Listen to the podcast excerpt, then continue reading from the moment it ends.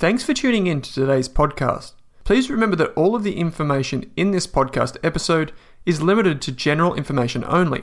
That means the information is not specific to you, your needs, goals, or objectives. So you should seek the advice of a licensed and trusted financial professional before acting on the information. And before you acquire or apply for a financial product, please read the PDS or Product Disclosure Statement, which should be available on the issuer's website. Lastly, please keep in mind that past performance is not indicative of future performance. This episode of the Australian Investors Podcast features Al Bentley, founder of Simply Wall Street. Simply Wall Street is one of Australia's outstanding financial technology businesses. No doubt you will have seen their investment articles or even experienced the platform. Al and I recorded this conversation with the intention of airing this episode as part of a new business course and accompanying podcast series we're launching on our Rask education website with the aim of helping people to start successful businesses.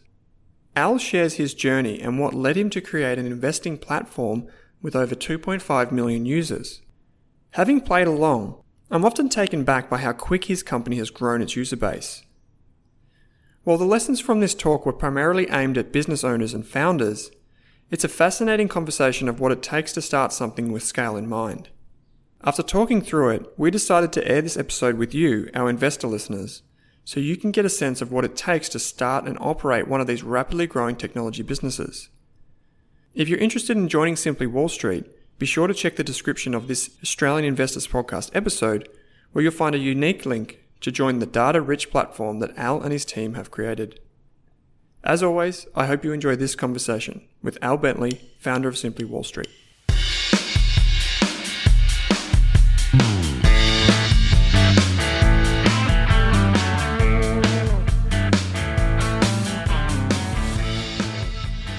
Al, thanks for taking some time out to join me for this, I guess, very special interview with you, mate.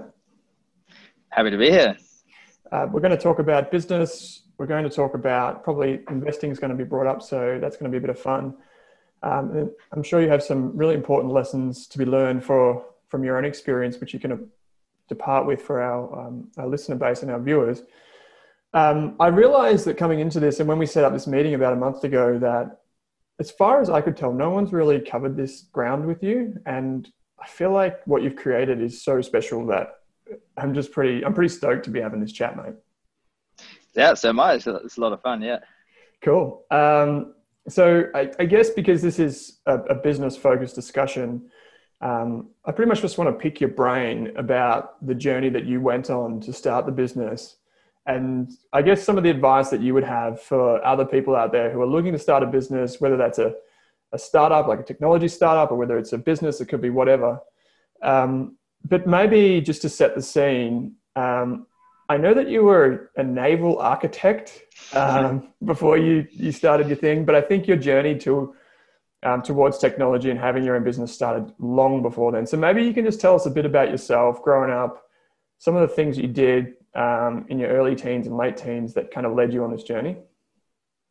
Yeah, absolutely. I'll try and keep it short because I can talk forever on that. I actually recently we do these things at Simply Wall Street called AMAs where people like have a session on their life story. So I kind of went over this quite recently with the whole team and it was pretty fun. So so I'll keep it short. I guess the most important thing is when I was growing up, my parents, especially my mom, were quite anti technology, screens, computers, things like that. So for example, we had a computer at home, but we were only allowed to use it for sort of 1 hour a day. So it was a bit restricted, and I think I was really interested in it, but I didn't really feel like I got to really get into it. When I was growing up, another thing that's kind of interesting to know is that I'm quite dyslexic. So I struggled quite a lot at school. I think that certainly I remember when I was younger, coming up to age 10, my image of myself was I was not a smart kid, right? I think this is actually more common than people appreciate, that if you're in school and you're constantly getting answers wrong, getting low test scores, you form a self-image that you're not really that smart. And I think that's quite dangerous because then you just stop trying, right? And you or even go as far as saying, oh, well, I better not speak up. What if I'm wrong? and it's embarrassing. So I was like a very shy kid, and I didn't really have, I believe myself to not be very intelligent. The school I was at, we lived abroad when we were younger. We weren't in England, but the school I was at was an international school. It wasn't a great school for people with learning difficulties. And so my parents made a really hard decision to send me to a boarding school in the UK. And the important thing about this boarding school was that they had a computer room and that the parents were not around. And they had all these computers, very old ones. The computers had no games on them, but there were lots of books about how to program. And I kind of found like a sanctuary in this computer room, I guess, because it was like a safe space. And I just, with other people, of course, just learned to program, and we just made games. And it was cool because if you made a great game, we weren't the only ones who wanted to play games. All the other kids at the school also wanted to play games. And so it was kind of like a little sort of proof that you built something great, that people could come and play your game. And I guess, again, really cutting stuff short, as I got more into computers and making games, anyone who's made a game knows it's mostly about math. And so it started to make me appreciate math. And I started to realize that, hey, I actually can do this. I can do math. It kind of gave me an interest in it. And from the age of 11 to probably 14, 15, I went from being in the lowest, what will be called class at math, to the highest class, because I suddenly had an interest in it. And and I was like, oh wow, I really need to learn trigonometry because I want to make a ball bounce around the screen, things like that. And so then I was really just, my entire childhood was, I was just a real computer geek, I guess. I just obsessed with computers. That's all I wanted to do. I just was obsessed with building things, programming. And when the internet came along, I think I was 14. And that was when I released my first, as you might call it, app, although we didn't call them apps in those days. And it was this Windows shell replacement, which I won't go into what that was, but that at the time was actually crazy popular. It had 100,000 downloads. And so even at that age, I was kind of obsessed with building things and getting them out there, and I guess, changing things. And so it was only when I kind of got to age 18 that I sort of started, maybe I'm going to say, discovered the rest of the world. And that was what led me to naval architecture, because actually the logical thing, if you're a computer geek, would be to go study computer science, right? But I didn't really want to. I think deep down, I felt that I was already kind of a geek. And if I went to study computer science, I would continue to be a geek. So therefore, I wanted to study something different. I think that was probably really what was going on. I also loved building furniture and design, so there wasn't totally random. I went to study architecture. Didn't particularly like architecture because there was not much academic side to it. Then I went to study something called naval architecture, which is designing boats. And the good thing about the course is it's entirely math, so it really pushes your math ability. Again, very long story short, after I graduated, I came to Australia because I'm really big into surfing and windsurfing, so I wanted somewhere that was warm and windy. You're a bit of a champion, I hear, mate. Yeah, I did. I got very into windsurfing.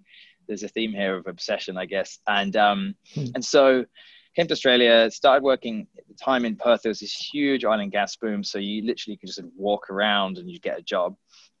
So started working in oil and gas there. And that was also when I really started to invest. So I was always interested in the stock market. It always fascinated me. And as I started to teach myself to invest, I started to just be kind of, I guess, you could say, disappointed with how the websites worked, how the services worked, and why the whole experience was just so difficult, yet you had this great technology that could make it easier. And also one thing I would point was I was starting businesses very young as well. My first business was when I was 16, designing websites for parents at school, which was a pretty easy way to make money. And so I started work in Perth, started investing, and I was very actively thinking I want to start a business. So I think we'll probably get this later in the podcast, but I was like, okay, I want to start a business. I was playing with a lot of ideas. And one of these ideas that I was experimenting with a lot was this idea of something to help people that, who want to invest in stocks. solving problems there. And the more I investigated it, the more it just started to really shine as something with big potential.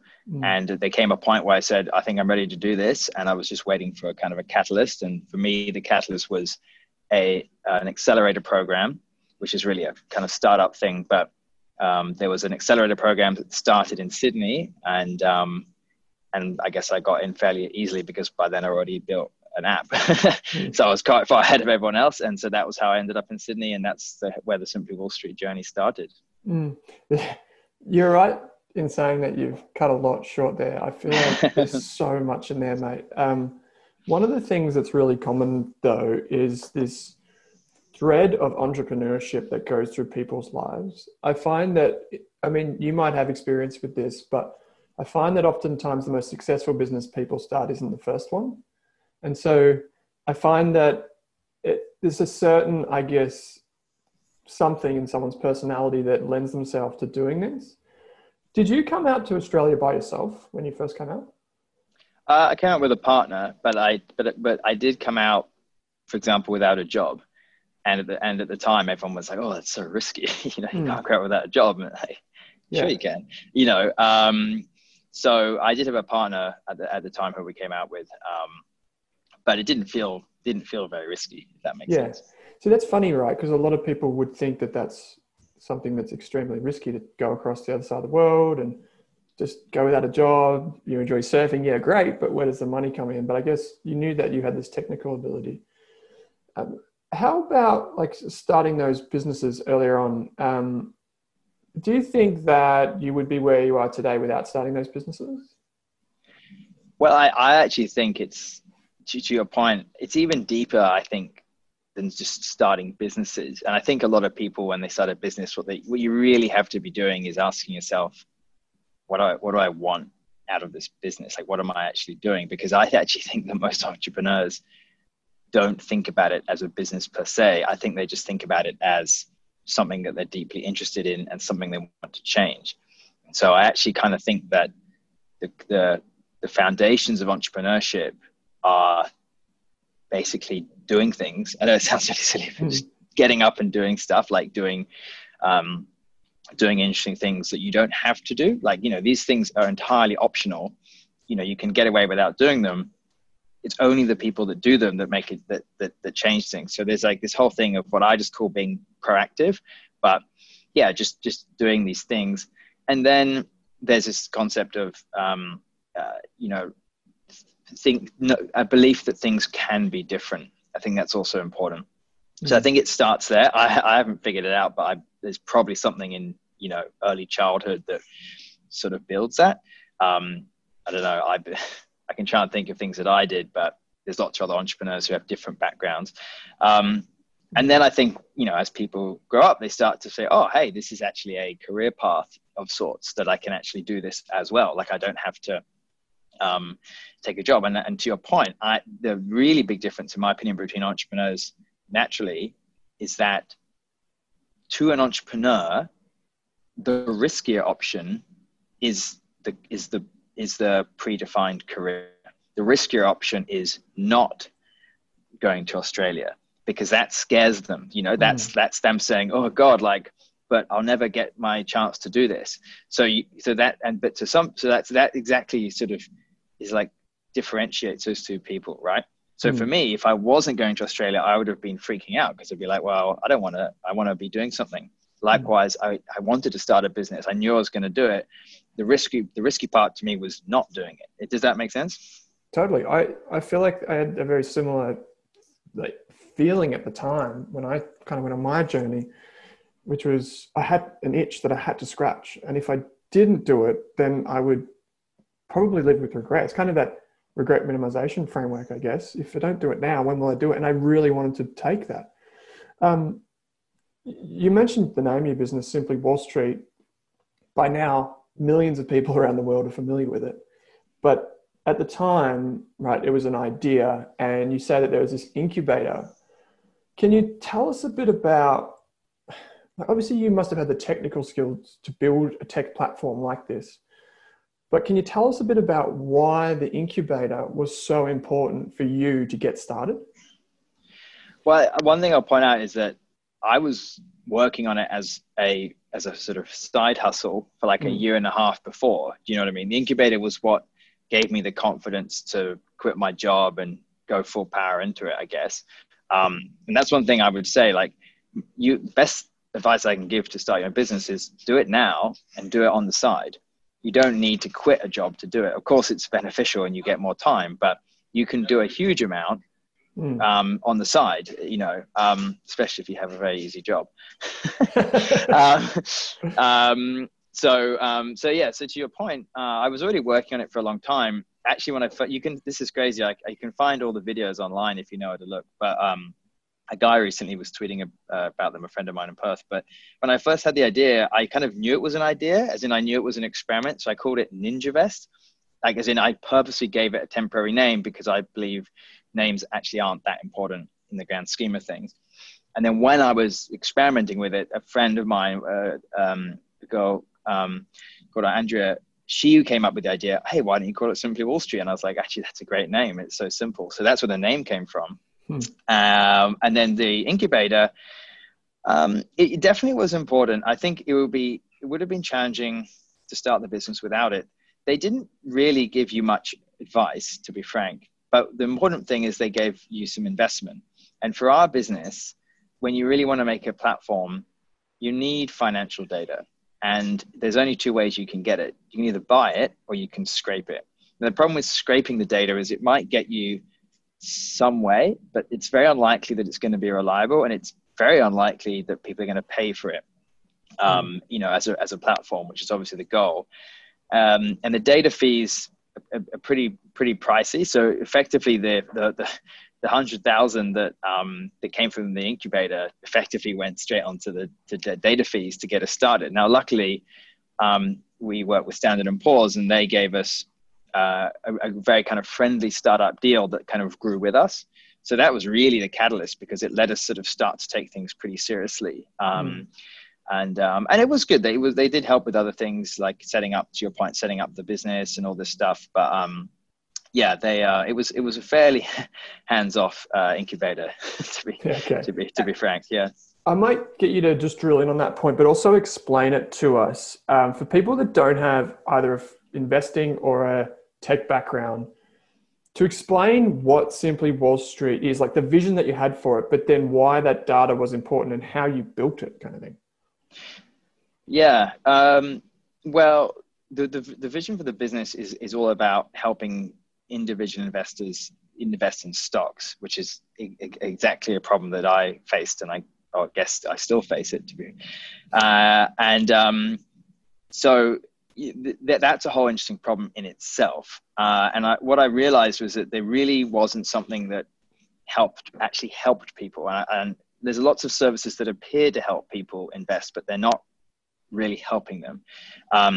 And I actually believe that individuals can invest effectively in stocks, and it is a learning process. And so that's what we want to help people with. And so Simply Wall Street takes financial data, so that's where that's important. And the financial data on its own isn't particularly useful to an individual investor. It's very complicated. You don't really know what to look at. There's heaps of websites which will dump data on you, but it will probably make your investing experience worse. What we do is we analyze that data in a way that is suitable for long-term type approach to investing, which is what we believe works for individuals. And then we also present it in a way that's easy to understand. And that's the other problem, is not only do individuals not have access to information, their knowledge levels are generally a bit lower. And so what we try to do is present the important parts in a way that's easy to understand and really focused in on the company. And we really believe that when you're thinking about investing, you should be thinking that I'm just buying a share in this business. I'm becoming a shareholder in the business. That's if you have that mindset, you massively simplify investing. You're not trying to time the market. You're not trying to do all this crazy stuff. And so that's what we're trying to do. Now, if we didn't have the good quality financial data, that's the basis. Like, that's where everything starts. So yeah, it was pretty critical.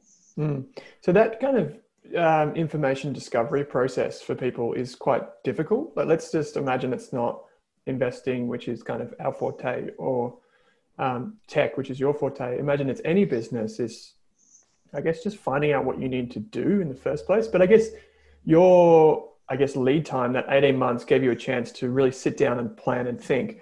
Did you have this kind of great big document where you had a business plan and how you would monetize and when, or did you, were you kind of more, agile, to use a phrase, and just kind of respond to things as they go? I did have documents. Yeah, I did. I definitely had plans. It was looking back, you're still extremely naive in all respects, so things that are theoretically easy to build. So yeah, to your point, I'd done quite a lot of work, or what I believe to be a lot of work, on like what the product should look like. I think relatively speaking, I had done a lot of work, but in hindsight, I actually wished I'd done a lot more work. I was obsessed with this book called The Lean Startup, but that book's good as a starter, but it doesn't go anywhere near deep enough, And so, so I had that part sort of vaguely in my mind. There's one thing to be said that for most, most businesses, the founders generally solving their own problem. Okay. And so as long as they solve their own problem somewhat well, and there's enough people that share that problem, that's the sort of genesis of any business. Most businesses often fall down because either they didn't solve the problem in the first place, or no one else shared the founder's problem. So that's a way of sort of initially shortcutting, a lot of this stuff, because if you've built something that is useful for you, then as long as people share it, it's useful for them. Mm. But yeah, I had plans, but they were, that's the best thing when you're only like three people, you can be super agile and you can, but we broadly followed the plan for the first 6 months. Mm-hmm. I have to admit, I had sort of an internal gateway after that 6 months, which was, once we launch this, let's actually see if anyone uses it. And luckily they did. So that was sort of my first gateway of like, hey, this is actually, there's really something here, Mm. So when you built this app in that 6 month, gateway, did you have like a viable product, like minimum viable product by then? Or was it was, as far as I know, it's kind of just a free platform for people to use at the time? Yeah, it was totally free. It was extremely minimal. We cut every corner you could possibly cut. Yeah, it was extremely basic. And that's actually one of the sort of interesting things that you have with technology businesses, at least. Like, you want to start with a minimum viable product, but then the problem is, if it's successful, you're like, whoa, holy shit. Sorry, I don't know if I'm allowed to swear on there, but you're like, whoa, this thing cannot be scaled. And what we actually did is we did try to scale it, right? And so we actually sort of scaled up the MVP for the next pretty much 2 years, until it's sort of like not saying a house of cards, but you just couldn't scale it anymore. Like, we wouldn't have even been able to hire anyone who wanted to work on it, if that makes sense. So that's probably a nuance of a technology business, I would say. But starting with the minimal product is definitely the route to go. Anything more and you might get lucky, but most likely you'll learn more by releasing something that's unfinished and unready. But you'll learn if you're on the right path. So I think that would also apply to any business. I can't think of a business where that wouldn't apply. Mm. I tend to agree with you. Sometimes, I think it's Bezos that said this, like, sometimes you can have these really complex problems, but you just need to start. You can plan and plan and plan, but sometimes you just need to start. And one of the things that's on your LinkedIn channel, LinkedIn profile, and I said I was going to quote this verbatim, but one of the things that you said is, success is 100% about execution, not ideas, but done is better than perfect. And I feel like, well, that's something for me. Done is definitely better than perfect. But I tend to agree with you on that one. Like, sometimes you just need to get started to see if people like it. And your idea earlier on about not testing the water with both feet, kind of testing it with one foot at a time. That's a Warren Buffett quote. Is just to give it a shot as a kind of like a side hustle, if you like, or start it from there. So I feel like, one of the things that I should ask you is, if you look back on it now, to those early days until now, were there any really important decisions that you made, either good or bad, and kind of things that you would have done differently? Not just for your business, but just generally speaking, even if you had some tidbits there. What would I have done differently? That's a really good question. I don't often have self-reflection like this, so I'm just putting you on the spot here. I mean, it's interesting, right? Because we made a lot of mistakes, but at the same time, you need to make those mistakes. That's how you learn. So I wouldn't say, oh, I don't want to make them, if that makes sense, you know? I think I could have been even more customer obsessed. That sounds silly, but I really think that could have been done even earlier, and we would have sort of, I guess, had a better product faster, frankly. How weren't you customer obsessed? Like, what would you have done better? How would you have done that? So, for example, like really early on, what we used to do, my original co-founder and I, we used to like print out mock-ups of how what we would call the company report or research report would look. And we would go to these like investing conferences and test it with people and ask them if it was useful. So it's like the most simple possible form. Now that was one thing we could have done. We did that well, I think. And we learned what was working and we changed stuff. I think once we launched the MVP, rather than rush off and keep building features, we made one huge mistake we made was we built what people asked for. And that's a very common mistake. It's very tempting that you get all these emails, people saying, oh, I love what you guys are building. Could you build this? And you think, oh, this is easy. We'll just build what the most commonly requested feature is. And then you end up with like a kind of, I'm trying to think of a good terminology, but you just end up with a completely mishmash muddled product that makes no sense. And so especially for consumers, I'm not saying people can't give you great ideas, they can, but the process needs to be understand the problem. So when someone tells you, oh, can you build X? What you need to understand is why do they want X?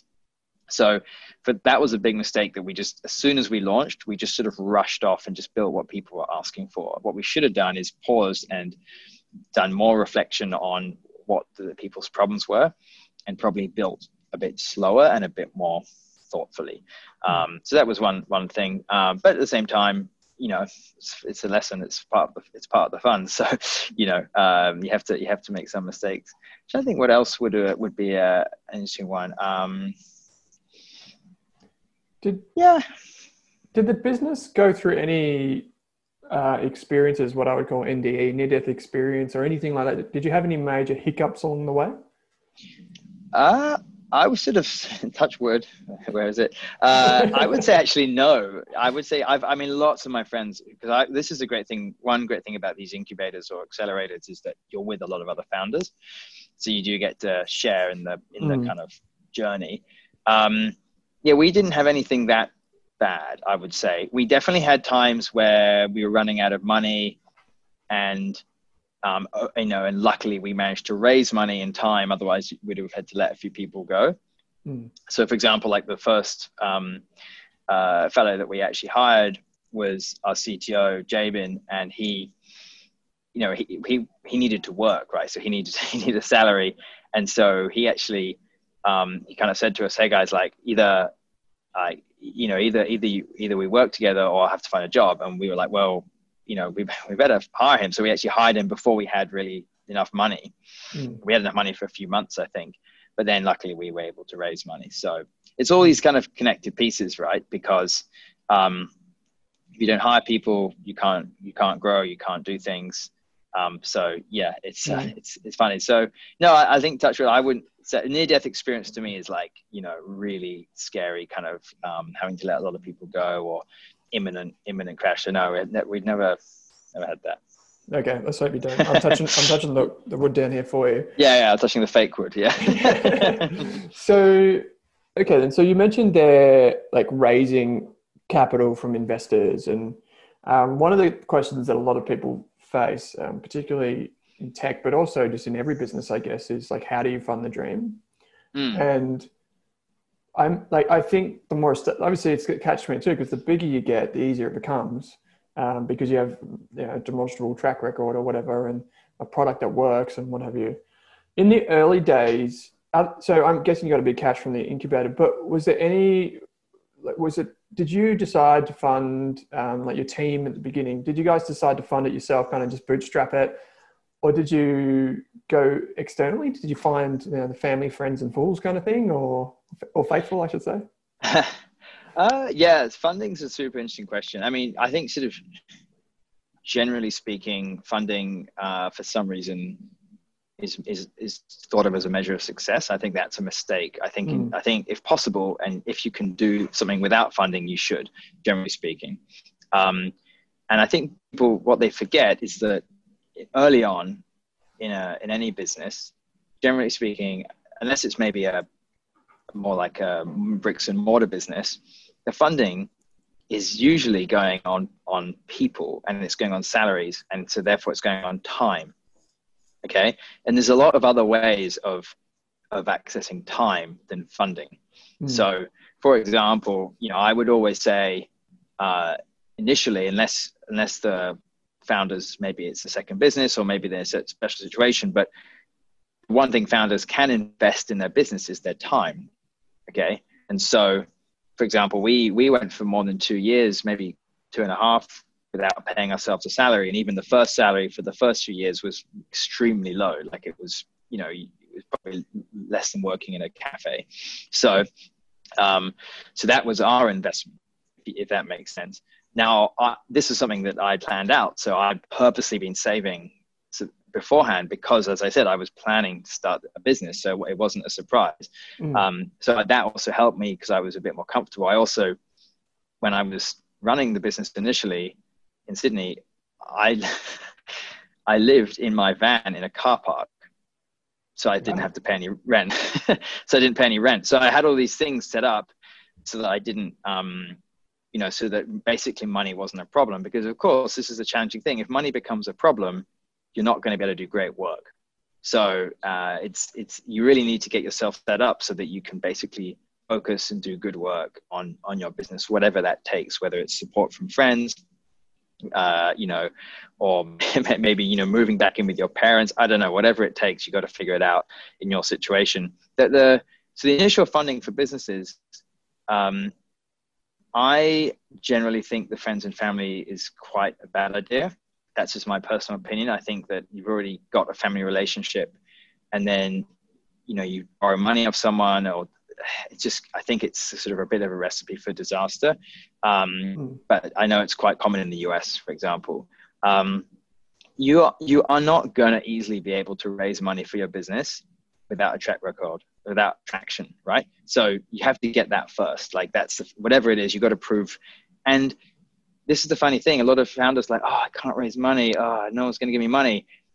But the founders are going to be investing their own time for years, right? So all we really have as humans is time.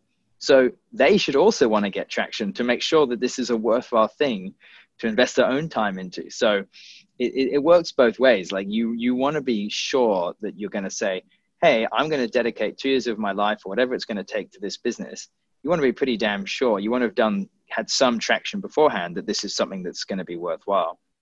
And so if you have traction, you can raise money. I think that works together. So the first step is getting that traction, whatever your business is. At the 6-month mark for you, if you hadn't have seen the growth that you did, would you have been able to pull up stumps or walk away from it? I mean, I'm a pretty determined person. So I like to think I would, but I'm also, you know, the other sort of important skill that all founders need is perseverance. Yeah. So I don't know. At the same time, you hear a lot of founders who have probably persevered for too long and the writing was on the wall and just wasn't working and they just can't see it. So it's a balance, you know. I think so. I think the other thing is, which is a common term in startup land, is something called a pivot, where you might say, hey, look, this first thing didn't work, but we've learned this on our journey. And so this is a better opportunity. And there's heaps of businesses that are extremely successful. For example, Slack, you know, Stuart Butterfield, they were building some kind of game. And whilst they were building the game, they were talking, I believe, on IRC, and they built, you know, so that was a classic, totally different direction. So that was probably what we would have done is sort of thought, hey, what else have we learned and spotted as an opportunity? And there's absolutely nothing wrong with that. Like, that's the good thing. Mm, absolutely, it is. So bring us up to now, Al. I've you know, been around you long enough now to know kind of what the business does and how good it is. Can you give us some high-level facts about the business and I guess how your day has changed from years ago to now? Like, what's your average day look like and what role do you fill in the business? Yeah, it's changed a lot. I'm not allowed to program anymore. Are you off the team? I'm not a good programmer, dude. I can program to make things like work, but behind it is like a, I don't know if you've ever seen that meme where there's like a nice facade and behind the facade, there's like stuff holding it up. That's my programming. But luckily I don't do that anymore. Although I do enjoy programming, but yeah, I'm banned from doing that.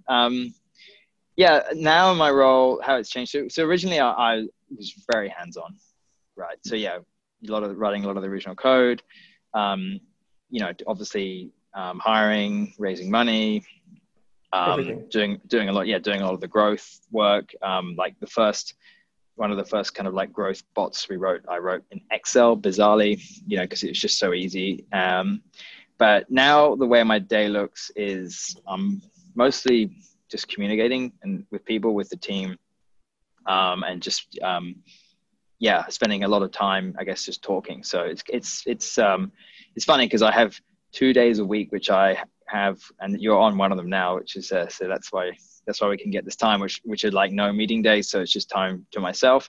But the other days I'm just just talking with the rest of the team, with the rest of the team leads, and working on, I still mostly work on the product and help the product teams out with that.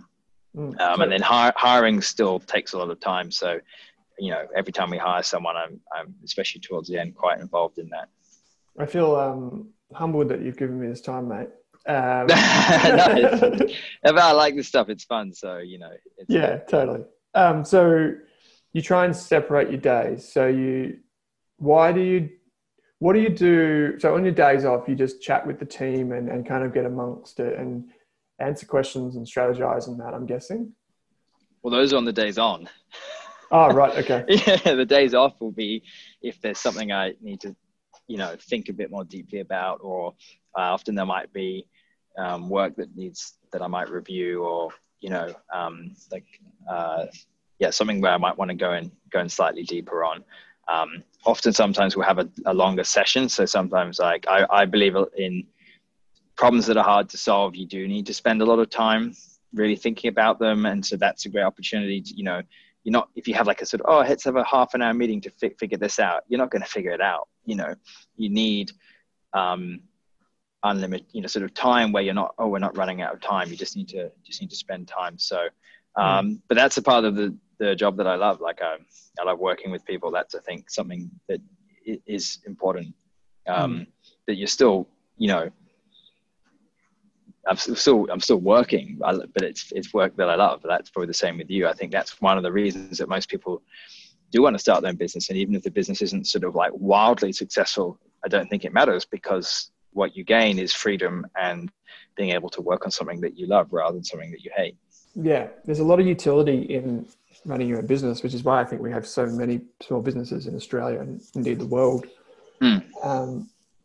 So just some, are you able to offer us any high-level stats about Simply Wall Street today to give people a sense of the scale? Yeah, sure. Stats.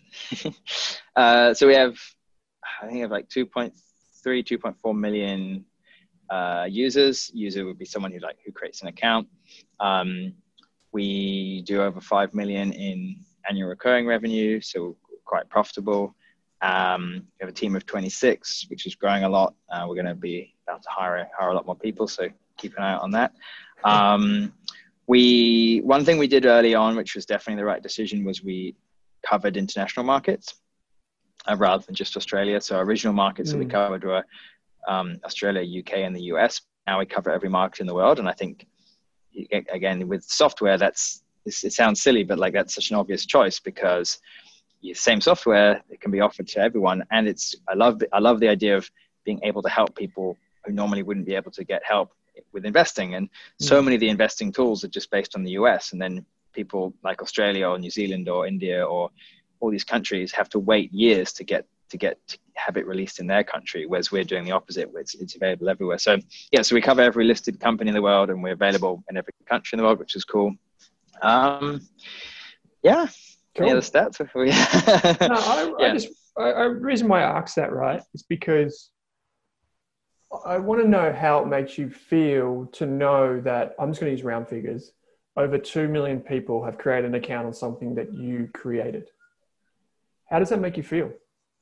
Yeah, I think that's one of the reasons why I do it. I mean, I think that's fundamentally the same feeling as building a computer game and having people play it back at school when I was 12. I think it's the same thing.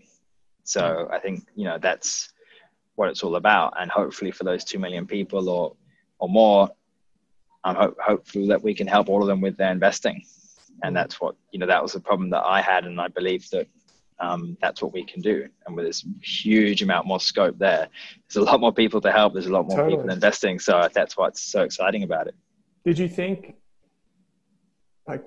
like I guess the math brain aside, like just calculating exponential growth or what have you, that aside, did you think that you would be where you are today with the business back when you started it? Or was that kind of like wildest expectations, like best outcome, or where did that kind of sit, I guess? Where does it sit? Yeah, that's an interesting question, right? Because one of the things I did before I started was I spent a lot of time researching who else was out there, and was anyone else anywhere near doing what I was thinking of doing, or who were the competitors. And as you know, there are big competitors in the space, and they've been around for 20, 30 years. And these companies are huge, and they make a huge amount of money. But yet, those are the products that I was using that were not helping me. So to me, it was straightforward, because they already were these huge businesses with suboptimal products. And so if you just made a good product that actually helped people, it seemed obvious that you could be as big as them, if not far bigger. But that being said, yeah, I have, you know, obviously, when you first start, we like, for example, we didn't charge money for the first year and a half for the product, right? Because it was just too basic, and we hadn't even built a system to do that. We were happy enough just to have that people would even pay for it. So it goes in stages, you know? So, you know, hitting our first 1,000 subscribers was a big milestone for us, you know, and then you're thinking, oh God, do you think we'll ever get to 10,000, you know, 100,000, etc. So, you know, it's cool because, yeah, I think people's ambitions grow, I think the fundamentals was always something that was clear to me. I don't think that's changed. I think we're going at it. One thing I would say is that I think founders are extremely naive with like how long things will take. So it was like, 3 years, that'd be fine, easy. Like 6 years later, still haven't done some of the really basic stuff that we do. But that's a common theme with every startup. Like if you look at, there's a really great blog from Melanie from Canva, and she talks about lots of the things in her original pitch deck for Canva, and they still haven't done it, but yet they're, you know, one of Australia's best businesses. So yeah, it's one of those things. I feel like there's this vast majority of people in between who know a little bit about founder life and starting a business, and they're like the vast majority. They don't do it. It's the people who either know everything there is to know about business or close to it, who are like experts in their field.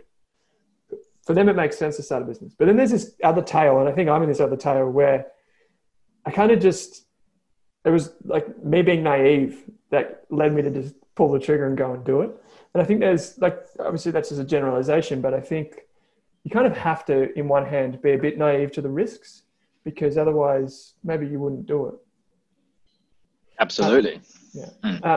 So I've got some like questions here, mate, that are more along the lines of specific, I guess, specific areas of business that you could lend some insights to. And so the first one is kind of that origination piece around starting a business, specifically whether it's in Australia, New Zealand, it could apply globally, but specifically Australia and New Zealand. Did you set up the business, and I'm going to use air quotes here, legitimately? Like, did you set it up as a company structure from the get-go, or was it kind of like, you know, just let's discover an idea, build a product, and then see what happens? Well, my advice there would be focus on what I would call product market fit, but I would just focus on finding something that people want, focus on the problem. When you set the business up has like zero bearing, right? You can set the business up straight away. It will make you feel nice and warm inside because you've made some progress and you've got a nice, you know, ABN, etc. But like, you've got no closer to like actually solving anyone's problems. So I sort of generally would just wait as long as possible for that. You know, and you can do most things as a sole trader if you really want, you know, it's only, I think that being said, if you're going to put some of your own money into it, which you might need to, or take other money, then yeah, of course you need to set it up. I mean, also setting up a business, you can just do it online for like things like $500 and basic shareholders agreement. So these things are not the thing that should be concerned. If those are the things that are concerning you when you're starting, then maybe that's a good time to think, hey, what am I doing this for? Like, if you just want the word founder on your LinkedIn profile, just put it on there, you know, like, I think it's the you really got to focus on what you actually want to be solving. It's that product, you said product market fit, you know, I mean, maybe I'll let you explain that, but for me, it was like, we can see a need here. Let's just go out and solve that first. And yeah, we might make mistakes with that stuff later. But, you know, I think there's an element of move fast and break things, but it's kind of just focus on the end user and make their experience better and better. So can you explain the concept of product market fit and then how your growth strategy from a marketing perspective fed into that? Well, I mean, product market fit, yeah, that's just a sort of startup lingo. It simply is just meaning that you're solving problems for people. So it applies to any business. You know, I think you mentioned someone else you had on the podcast who started a cake shop, but that's still solving a problem, right? The problem is probably getting great cakes, I imagine. So it's exactly the same thing. So you got to really focus on that. And the great thing is, whatever you do, you can usually boil that part down to be something really simple that, again, you can actually test, or what would be known as validate, before you pull the trigger and rent an office, go get your business registered, get shareholders agreements, so that you can actually test this stuff first. That's the whole point. So that's really all I'd be getting at there. And I would even say you could probably wait as long as possible to really make sure that that's working. You know, if you were, say, doing a podcast, maybe you could do that on the side for a few months and build up those subscriber numbers and really make sure you've got it nailed and understanding what your niche is. And then you could create, it's fairly straightforward. I think, that there's a book called The Lean Startup by Eric Ries, who effectively explains the basics of this. Cool. I'll put it in the show notes. How about when it comes to marketing, mate?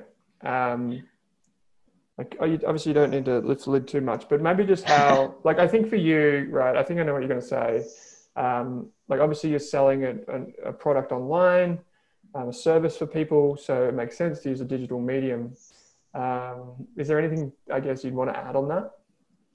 Well, I think this interesting thing with marketing, it really depends on your business, right? There's some businesses where paid marketing will make sense. There's some businesses where organic will make sense.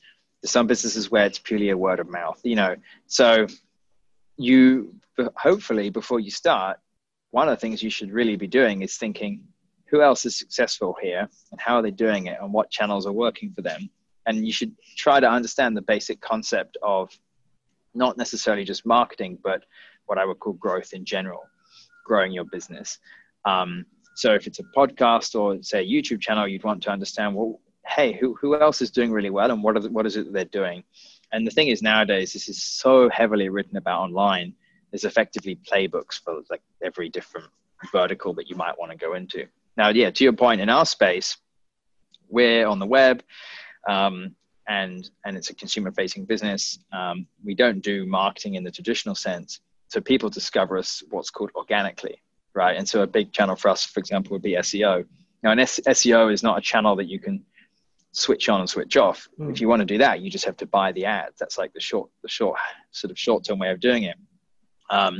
So one thing to consider when you start your business is what I would do. I would list every possible channel that you can think of to grow your business.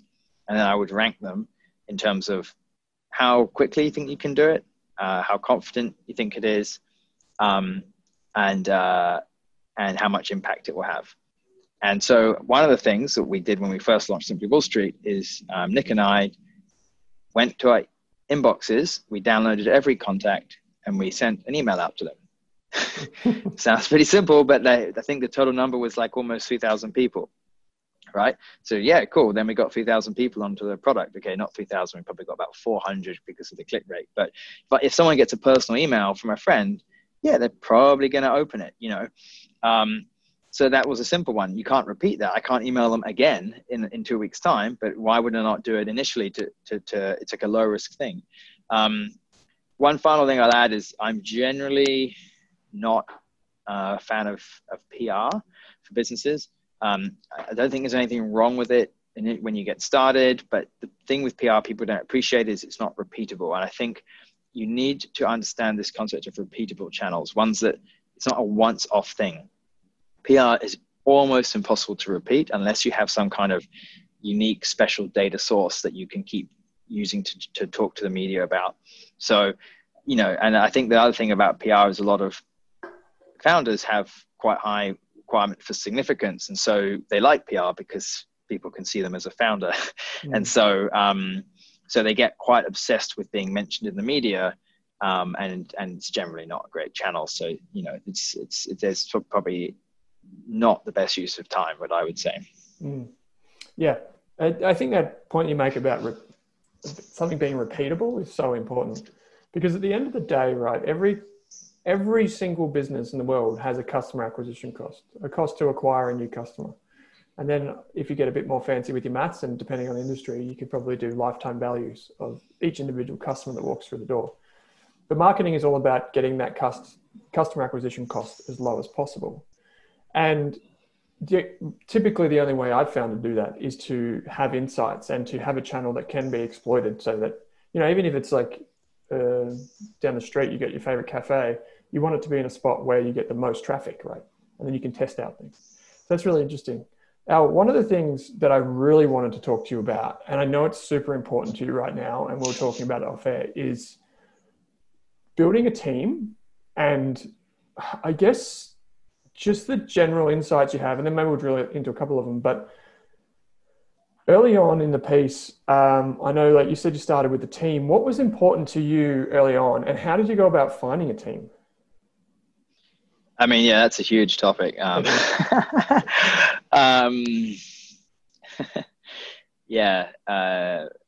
that's a good topic. Did you have to convince anyone to join you? Yeah. Yes, you do. You do. Yeah, so I guess that's a good place to start, right? Initially, as the founder of a business, people don't appreciate it, but you're from the start having to sell your business in a sense, right? Because if I'm going to go and find someone to be a co-founder, unless they're already a great friend of mine, or even if they are a great friend of mine, I'm effectively selling them on the business, and I'm saying, hey, this is a great idea. Come and work with me, you know. You won't get paid for 2 years, but, you know, it might be really successful one day. It'll be a lot of fun. And the selling is the idea, but you're also selling working with you. You're selling yourself. So it's really, you're basically selling yourself. And that then also applies to your early team, right? Usually as in a business, small business or startup, you're heavily resource constrained, right? So sure, the kind of headline that everyone knows is, yeah, you got to build the best team. You got to build the best team. How am I going to build the best team if I can only pay people like a tiny amount? So you're resource constrained, so you can't always get these incredible people. Now, maybe if you've got a great track record or you're an incredibly good salesperson, maybe you are lucky enough to persuade people to come join you. But yeah, you're really initially a salesperson. You need to convince people to come on your journey. as you build your track record, that can start to change, and people come to you and they say, oh, I'd love to work for you. I love what you guys are doing. But yeah, initially you have to try and sell yourself to persuade people to join you. And you kind of, I believe you really have to look for the misfits. You have to look for people who probably, you know, there's some reason why they might come and work for you, or maybe that they weren't suited. Like our second programmer that we hired, a fellow called Feng Fu, his English was not great.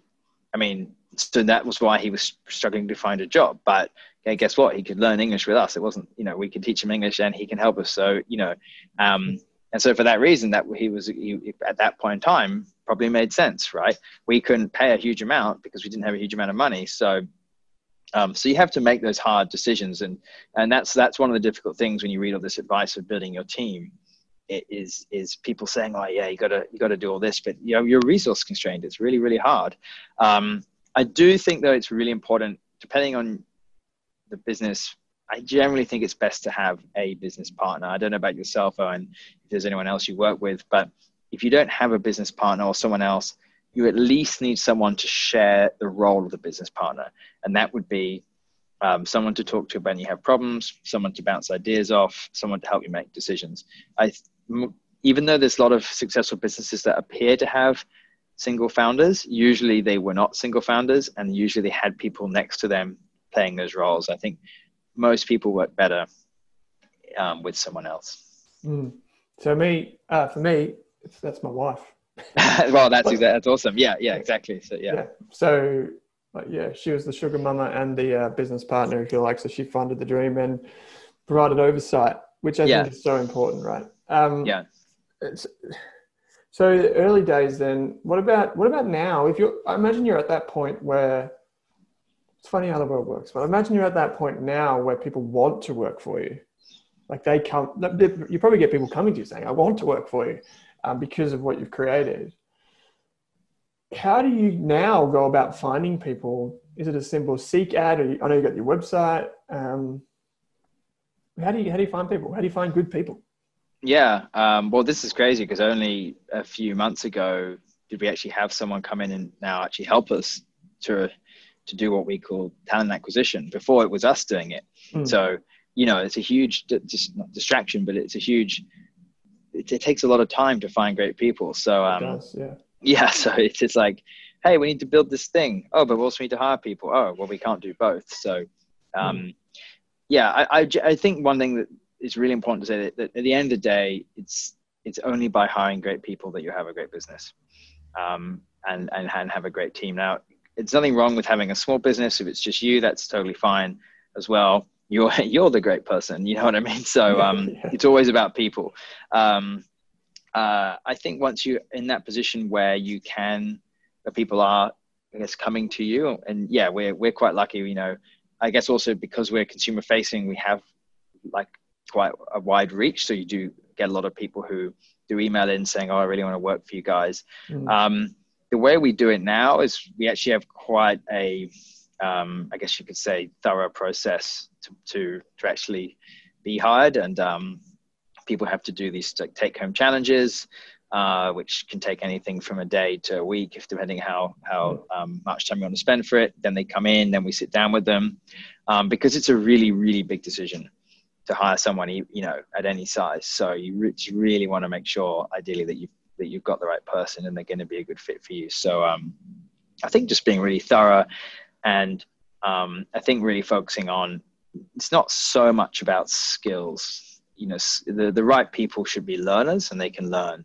It's more about the values and how that you can see yourself working with those people. So the hiring's fun, you know, you get, meet new people like, that's what changes your business. So that's also a lot of fun. Sounds like the first part of that kind of hiring process for you now then is, dare I say, more of like a technical thing, like do you have the skills, kind of understanding people, and then the second or third or fourth stages might be more the values. Would that be fair?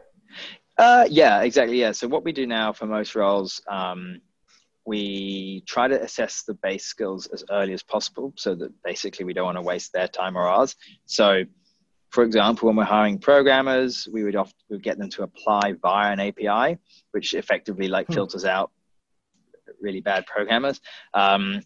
If, for example, you're applying for an equity analyst position, we'll ask you some simple like challenges. And if you get those wrong, then we know that, you know, probably need to go back and do a bit more studying. So just simple stuff like that, that you can kind of, you can filter out early. Yeah, I think going back to it, I would say that, like I said, that earlier on and even now, you should still be expecting to have to sell, right? So that, guess what? The best people are probably already working somewhere, yeah. You know, so you probably are going to need to sell. You really are going to have to go out there. And so you really got to think of how you're going to do that. It's kind of a bit like dating, I guess. You really got to think, how can you make yourself stand out? What's special about you? What can you offer this person that's going to make them say, wow, this is actually a great opportunity for me? Most people are not money driven. Most people are driven by other things. And so you got to understand people's drivers, what's really important to them. So yeah, certainly when you first start out, you are going to be, you know, reaching out to a lot of people, I think, to try and persuade them. And having a good network's powerful as well. I think it's slightly underestimated that if you know you're going to start a business, you can at least start building a network in that business before you start it, so that you're not a total stranger, you know. Totally. Yeah. Great. It's a great idea and great insight. I guess there's one more topic area here before I just get to some evergreen questions on the end, mate. The most important thing, I guess, for any business and for any founder or business starter is to have the founder and business starter hanging around in the first place. So what for you keeps you motivated? Like, is it the working with great people? Is it seeing that the growth? Like, what is it each day that kind of just keeps you getting up and going to work?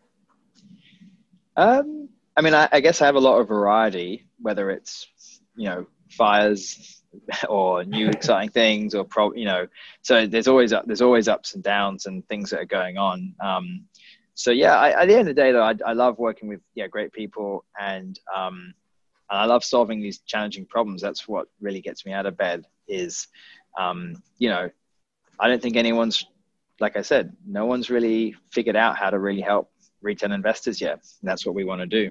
So.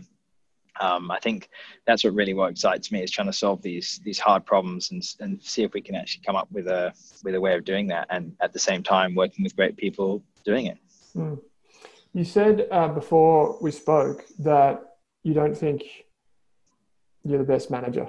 So you said that maybe you're not the right, like you just don't have those skills necessarily, or what it might be.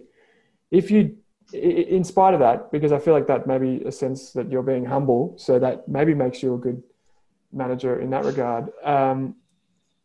What, if any, advice would you have for people as they transition to becoming a manager and kind of remove themselves from the tools? What advice would you have for people there? Is there anything in particular?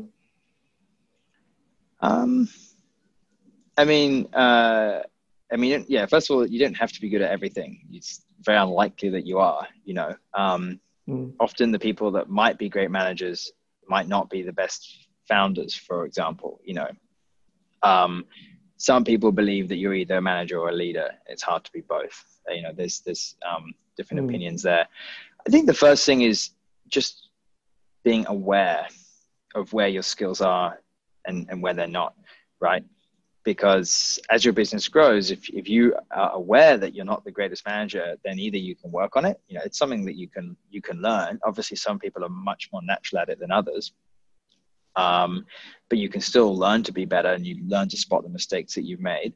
Or you can get people to help you. It's the same as if you're starting a technology business and you're not a programmer, you're probably going to need a programmer, So it's like, the whole point of when you build a team is you want to be balanced in terms of what your of the different skill sets. So I think awareness is really key there, and probably start learning about these things maybe a bit sooner than you think. That being said, I said earlier, like the initial thing you got to focus on is just making sure you're solving a problem for people.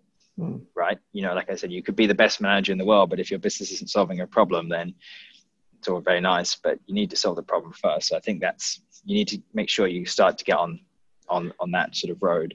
And then, you know, then you can start working on your management skills, which is always a lot of fun. Mm.